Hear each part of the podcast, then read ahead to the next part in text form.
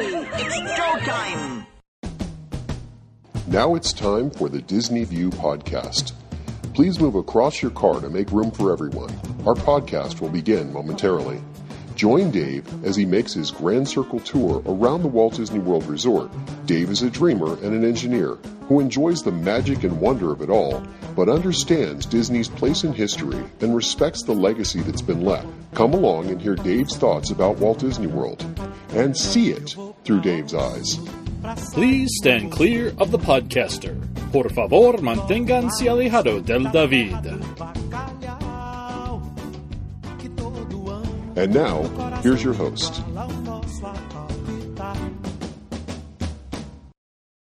Hey everyone, it's Dave. Welcome to another edition of Dave's Disney View podcast. On today's podcast, I wanted to talk about some current events, as I sometimes these days do. I wanted to talk about a couple of things that are happening at Walt Disney World that are kind of changing the experience a little bit and wanted to kind of get into it a little more. Look, Disney introduced the Genie app and then they've reintroduced the annual passes, and those are some things that are worth talking about for a few minutes. Yeah, I haven't been to the parks since the pandemic started, and I don't know when I'm going to get back for a lot of reasons, pandemic included, but eventually I will, I assume. And uh, I'm already thinking about what my strategy is going to be going because things are going to be very different. What I experienced in the parks before will not be what I experience in the future. That's just the nature of it. Disney, for many years, has been trying to figure out how to turn the tables and you know tip it in favor of the people who are the vacation club owners or the people who are the uh, highest paying customers you know their highest value customers. You know in disney's parlance i would call it you know bob chapek's yield. You know it's how do we maximize the dollars that come from people that visit our parks. And so taking it away taking that that um, the experience away from your annual pass holders your locals the people who have done it a million times you're challenging um, you're saying to them, hey, you know, you can come and enjoy our parks, but you're going to have to pay a little more for it. And the people that are coming, that are spending a lot on a vacation, get the maximum value for their dollar. And I get it from Disney's perspective, but it's just different, right? So we have to consider what's going to be different. Now, couple that with what Disney is doing and the way that they're changing sort of their mindset on the parks, right? Everything was about theming and thematics, and it was about this immersive, this deeply immersive experience. That's one of the reasons that I'm so fascinated by Disney is this deeply immersive sort of thing that happens when you go to the parks and you get to enjoy it and uh, really become a part of it. And then, you know, it started to change over the years. They started to make some modifications to that sort of strategy. It wasn't so much about that immersive experience anymore. It was very heavily themed, but it was different.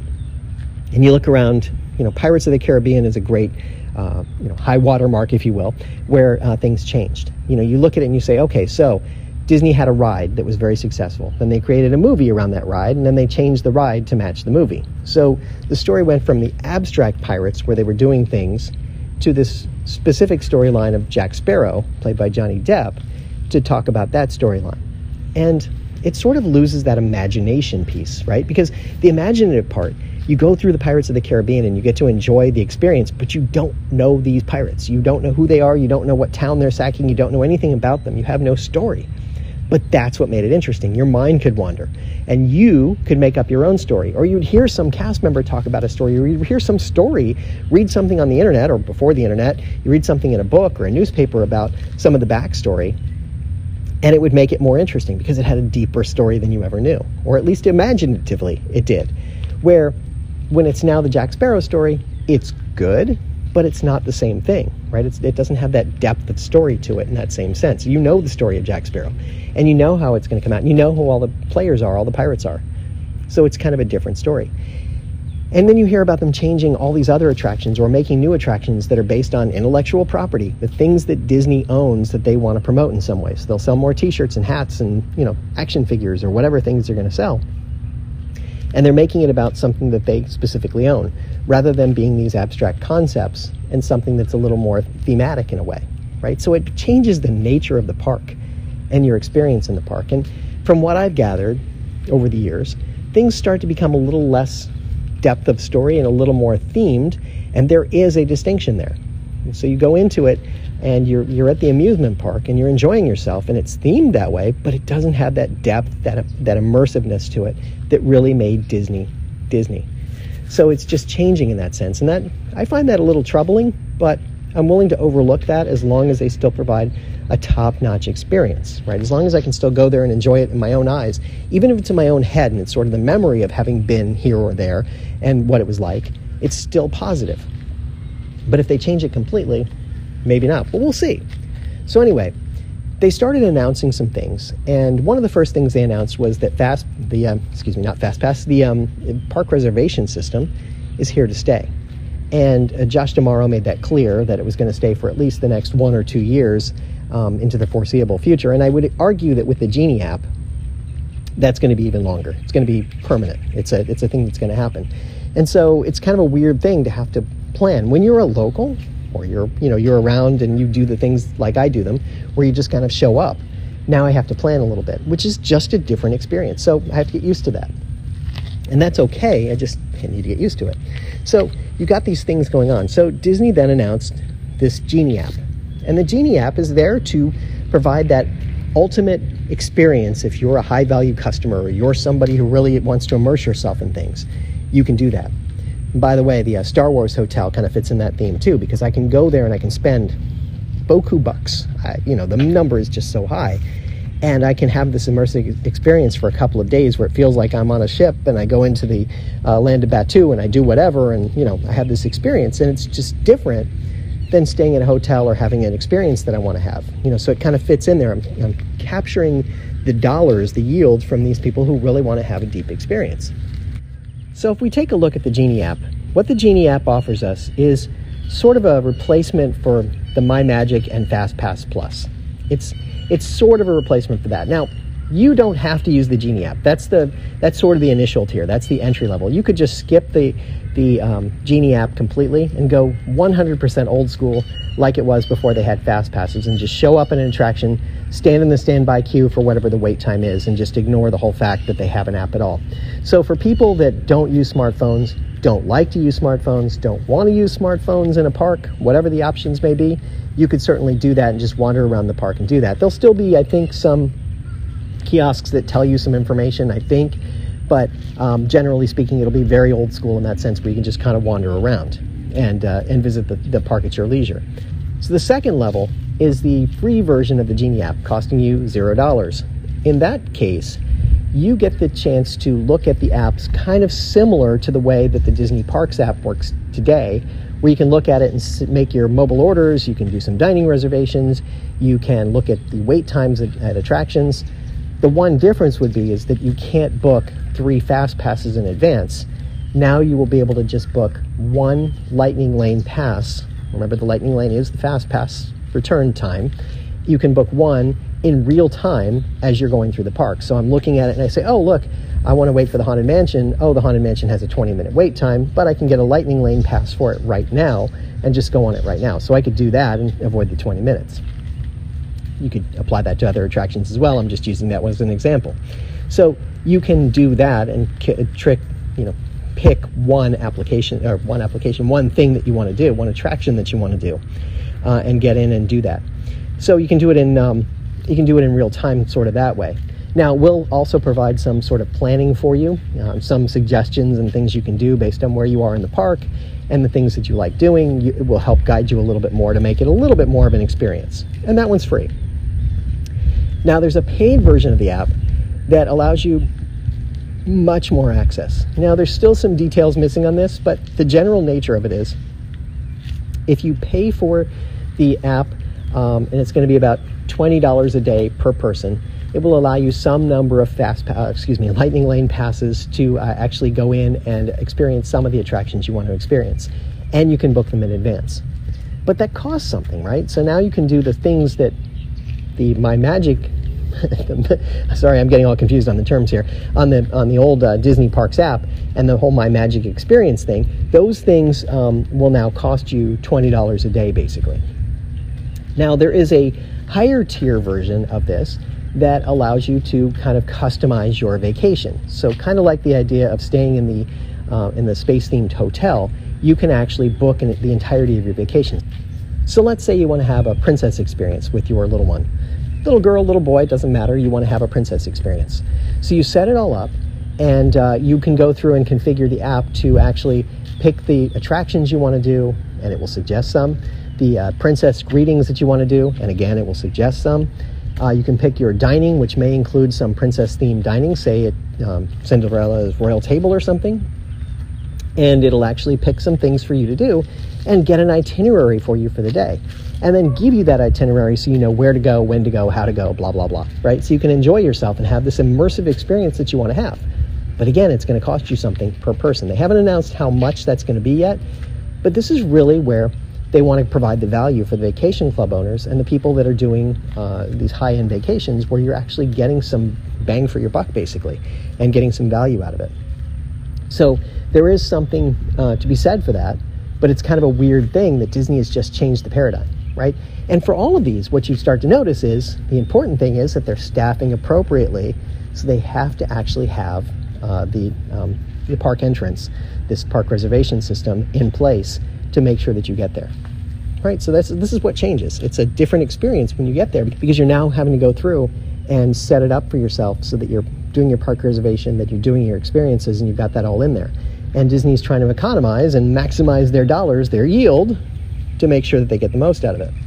Now, I've also heard tell that Disney is going to announce a, a specialty version of a thing where you can just get the lightning lane pass to go into specific attractions. So basically, it's sort of in between the second and third levels where you can pay more, even more, and get to some specific lightning lanes to make sure you get on the attractions you want to get to. You know, so you may go in and you may see, see that Rise of the Resistance is not available, but you could pay more and get a lightning lane pass and make sure that you ride that attraction because it's something you want to arrive, uh, ride. So we'll see if they actually do that or if they make you buy the fully immersive experience to be able to do that. I don't know. Speaking of Rise of the Resistance, I heard a couple of days ago that they're changing to take away the virtual queue, and they use the word temporarily, and I use it in quotes, because what they're saying is that they want to take away the idea of the virtual queue for Rise of the Resistance for now, and then bring it back at a future time, perhaps. And I think that this is the beginning of a change to the system. The virtual queue is nice, and what they may do when you come back, uh, when you basically want to go with the standby line, there is no real standby line for Rise of the Resistance. So what they may do is just say, okay, if you want to come to the Rise of the Resistance, you come up as though you're going in the standby line, and we give you a spot in the virtual queue at that point, and then you leave and come back at a certain time, right? So the virtual queue would change its nature rather than being what it is today. So the nature of actually seeing attractions and doing things is going to change. So, as someone who hasn't seen the Rise of the Resistance yet, because the last time I went, it was still, you know, they were still doing the virtual queuing that you had to be there at 5 o'clock in the morning to get there, and I wasn't able to do that, so I haven't seen it yet. And it's possible, based on all these changes, that I may never get to see it unless I'm willing to pay for it out of my own pocket to go and see it. I don't know if I'm going to be willing to do that or interested in doing that. Haven't decided yet. But I also want to wait it out and see what they choose to do with it and whether this is going to be something that is has to happen that way. I just don't know. Uh, we'll see what uh, what happens as time goes on. Now, Disney also announced that their uh, annual passes will be returning to uh, Florida to Florida at the Disney World Park, and primarily they're geared toward Florida residents. This is kind of an interesting little thing. They used to have a, a, variation on the number of different annual passes they had. So you could find one that worked within your budget, and you could find one that worked within your the things you wanted to do, and you know park hopping and blah blah blah, all these things you might have um, that would allow it. So they've done away with almost all of them. Now they had the annual pass that they um, they offered the opportunity to get a refund on your annual pass as the pandemic started and then they offered to reinstate it if you wanted to be reinstated. So that was a short term offer. Uh, I think most people just gave it up and didn't take it back and figured they'd wait and see. Um, so I think that was a calculated move on Disney's part. Some people went ahead and kept it and or reinstated it and then paid the fee to, to uh, go for another year. But I think the reality is that most of these annual passes will expire the end of this year, early next year. I don't think they're going to go much beyond, you know, like February of next year. There might be a few stragglers that hang in there, but I think they're going to try and get people to migrate to this new annual pass system. And the new annual pass system is A, more expensive, and B, more restrictive. So it's interesting. They only introduced four new annual passes. So the first one is uh, the Disney Pixie Dust Pass, which is uh, for Florida residents only. It has admission to one or more Walt Disney World Park uh, Monday through Friday during certain times of year uh, with the park reservation. This pass can hold up to three reservations at one time on a rolling, uh, rolling basis. This is three reservations for uh, park entrance. has blockout dates. Uh, it does include parking, and it has some uh, advantage to uh, dining. It'll, it has some discount on dining. So this costs four hundred dollars uh, as, a, as a price. Um, and interestingly, um, they used to have a weekday select pass that was a little under $300. So they're basically increasing the price by $100 and um, offering more, fewer blackout dates. So you can go during most, most of the summer because one of the things about the, um, the weekday select pass was the summer was blacked out generally. So this allows for more days, but it's only weekdays and it's, you know, so it's you know, 200 and something days a year that you can go. But for $400, there's a value to it. So there's something good with that. And it, the second level of pass is the Disney Pirate Pass. This is for Florida residents only, also. It allows for admission to one or more parks on uh, most, day, most days of the year um, with uh, park reservations uh, required. This one can hold four reservations at a time, so you can pick four days you want to go. Um, blackout dates do apply, including peak and holiday seasons. So basically, during Easter and Christmas time, you're blocked out. And that would be true of the, the lower pass as well. It does include parking, does include uh, dining uh, discounts. This one is $700 per year. Again, it's a value depending on how often you're going to go, but uh, it's definitely more expensive to, uh, to go. The third one is the Disney Sorcerer Pass. This one is for Florida residents and Disney Vacation Club members only. Uh, again, it's admission to one or more theme parks, can hold up to five reservations, so you can basically go for a week. Um, it has blockout dates on select days during holiday periods. So, you know, it's just really around uh, like the Christmas time season that's really the, the, the big blockout for this one. Um, it does include parking and dining as well. And this one is $900 per year per person. Um, and then the highest level one is the Disney Incredipass. Now, the Incredipass will be available to everyone and not just Florida residents and vacation club owners. So, this is the one if you're not a Florida resident, not a vacation club owner, this is the only version of the annual pass you can get. It includes the same things as the one below it. So, admission to one or more parks, um, five reservations, no blackout dates. that's important. That's the difference there. And it includes parking and uh, discounts on dining. But this one is $1,300 per person per year. So you really have to maximize, maximize your value. The, generally speaking, the price to get in the park is about $110 per day. To get into a single park per day is about $110. Parking is, I think, still $25. That's, uh, you know, it's if you're if you're thinking about it that way, if you're going by yourself, that's $135 just to get in the door. So if you take this out and you say I'm going to go for 10 days during the year, I have an equivalent value. But because I because there's surge pricing and other things, it could actually be a bigger value to you to go um, uh, to use this pass um, in that sense. Depends on how often you're going to go. But these are the passes that are available now. But you notice the change here, right? There's no more af- after 4 o'clock Epcot pass. There's no more of these um, passes that allow you different nuances within what the parks you can go to and when you can go and those kinds of things. It's very it's very structured now.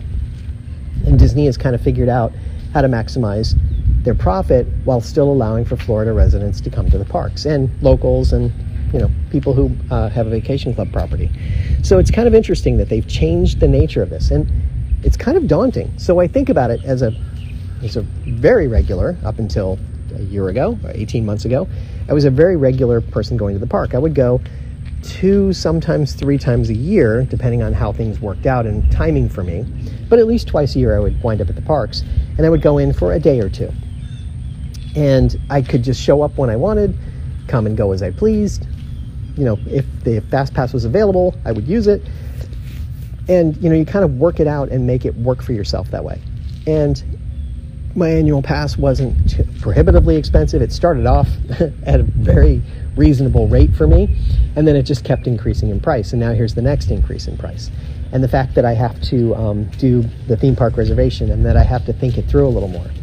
It all becomes more complicated, right? Just more challenging for me. And for everyone, I would argue. It's just changing the nature of what we're doing. So I just wanted to share that with you, and I'm not sure how this is going to work out. Eventually, I will make it back to the parks. It'll happen. I'm not going yet. I'm not ready to go yet for a lot of reasons, pandemic included.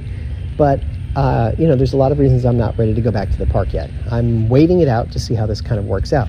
And look, you know, we're got, we've got the 50th anniversary going on, uh, starting here in a, in a couple of weeks and it'll go on for 18 months because they know that that's the only way they're going to get people to um, be able to partake in it and enjoy it because it's just right now it's it's difficult. You, international travelers can't come to Disney World, so you hear about the theme parks being basically effectively empty, though they're not really. But by the standards that we've set of how many people can come in the parks, you know, we've, we've certainly uh, narrowed that down. Now, the other thing I wanted to mention was Disney is doing more things. You know, they're trying to limit the number of people that can come in the park in a day. For a period of time there, they were like they would just set a set a limit. There was a there was sort of a uh, hard and fast rule for a long time that there was a number of people that would let in any park. And then they started just kind of lifting that cap and letting more people in. And then when they, once they reached a certain point that it you know had a threshold and everything had a long wait time and you could barely move, they started uh, closing the park down and they would do these different things to uh, to not let people in. Um, to, uh, to basically close the park to new guests. And then over time, they sort of uh, changed it so that they'd lower the cap a little bit and then let you know, vacation club property owners in and other people who had, um, had paid more for the vacation be able to come in. But now with the, this um, theme park reservation system, you're going to change the way that works and it's going to be a limited number of people that are going to be allowed in every day and they're going to be paying for that experience so hopefully the experience gets plussed as a result of that hopefully but we don't know we won't know until we actually until we actually see it in action and see everything kind of come together then we'll know how it actually works and how well it works but you do notice too that disney is changing all of their after hours parties they used to have this delightful uh, mickey's very merry christmas party and this year they're doing some sort of a holiday themed party. I don't know what it is exactly. And they used to have a kind of a fun um, Mickey's, um, what was it called? Mickey's uh, Not So Scary Halloween Party. And that was always fun too. That was a good time. They limited the number of people that came in. The price was totally reasonable. Um, you know, it was it was under fifty dollars the last time I went, and I know it's probably gone up since then. But it was it was very affordable. and It was a lot of fun, and they capped the number of people that could come in the park. And now they've morphed it and they have these other things. I think they called it the Boo Bash this year instead of the Not So Scary Halloween Party. And they were charging a premium on it. I believe the price they were charging at the top level for certain nights was $200, and I think it was like 130 140 for uh, a lot of nights in there. And the experience was very different. It wasn't as much fun, there weren't as many things open, it wasn't as interactive and entertaining and engaging from what I read. So I'm kind of like, wow, Disney is really changing the paradigm on what they're doing. It's a very different experience than it ever has been in the past. Now, I, I can say that um, I had occasion to be up in Orlando relatively recently, and I was around and I was like, wow, I, I just want to drive by the parks. And, you know, so I kind of drove out that way and saw, you know, just got my little taste of Disney, you know, kind of driving around the, the property a little bit. And then um, headed over to uh, Disney Springs for a few minutes. And Disney Springs, I remember downtown Disney. I remember the Disney Village Marketplace. I remember these places that were fun. And, uh, you know, you can still capture a little glimmer of them between the World of Disney store and the Once Upon a Toy and a couple of things that are in there that are in that section. But the rest of it, wow, it's just a glorified mall in a way. And with the huge parking garages and everything, it's kind of crazy. Not necessarily bad, just kind of crazy. Um, so I just hung around for a few minutes, got my little taste of Disney, and left. But it was kind of strange being there because I hadn't been to uh, Disney Springs in a couple of a couple of years before I, I, went the last time. So you know, probably been five years since the last time I was really at D- Disney Springs, and it was just a very different experience. It felt very different to me. It felt very corporate in a way. It was just kind of strange. So I see that, and I kind of you know tuck that away as information that it's it's very likely that the rest of Disney World is going to kind of follow suit. So that's my take on all the changes that are happening, things that are going on, and I just wanted to share with you some of my thoughts about it. One little spark of inspiration is at the heart of all creation, right at the start of everything that's new. One little spark lights up for you. And for my one little spark segment today, I wanted to talk for a couple of minutes about reproductive health. Now, I know reproductive health has this interesting myriad of things that go through it, and at the top of it is always the abortion debate. And I don't really want to get into the abortion debate. I'm not here to do that. I want to talk about some of the other topics. But let me just say one thing about that, and that is that people have very strong opinions, either for or against it. And I would urge you and suggest to you that you take a few minutes to really listen to what both sides have to say If you have a strong opinion on one side, listen to the other side. We get down to these pejorative terms about pro life and pro choice, and we think about things that are sort of general, and we talk about uh, the sanctity of life, and we talk about reproductive health, and we talk about controlling people or limiting people in what they can do. And all of these things have a function in society. You know, we can have this discussion, we can have this debate, but I would just urge you to listen to it, listen to the debate, and understand what it's really all about, and make an, an informed decision rather than just going, kind of going, hey, I believe this way.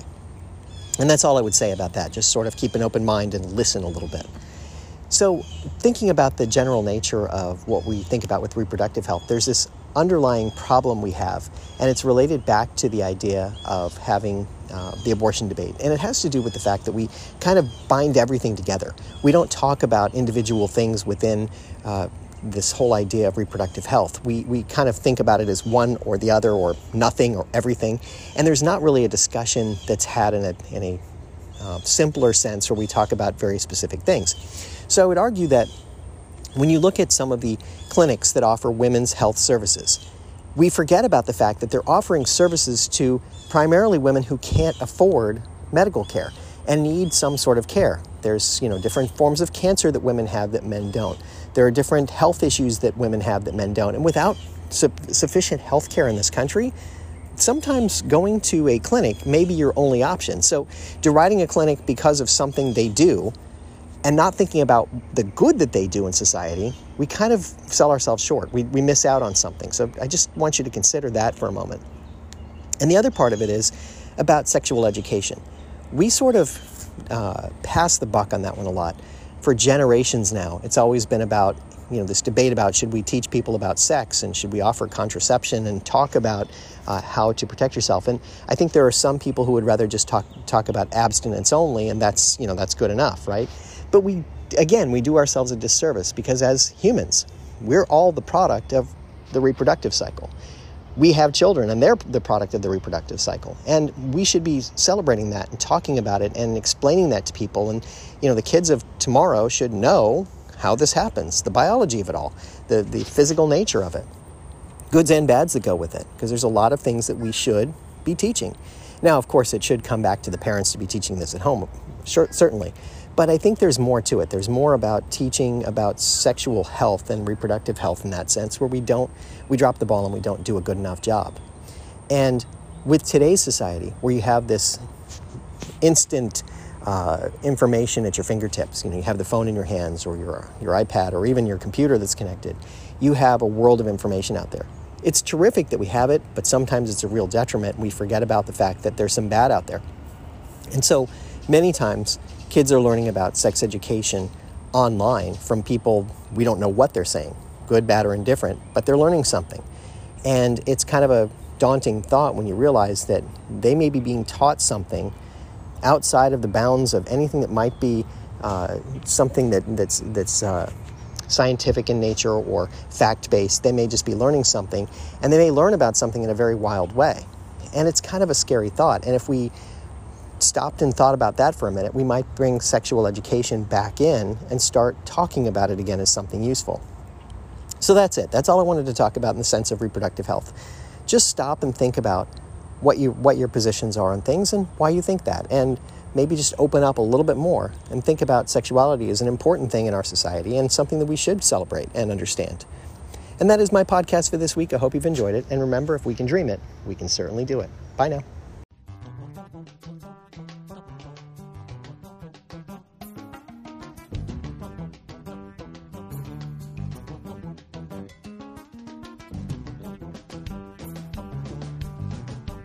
Thank you for tuning in to the Disney View podcast.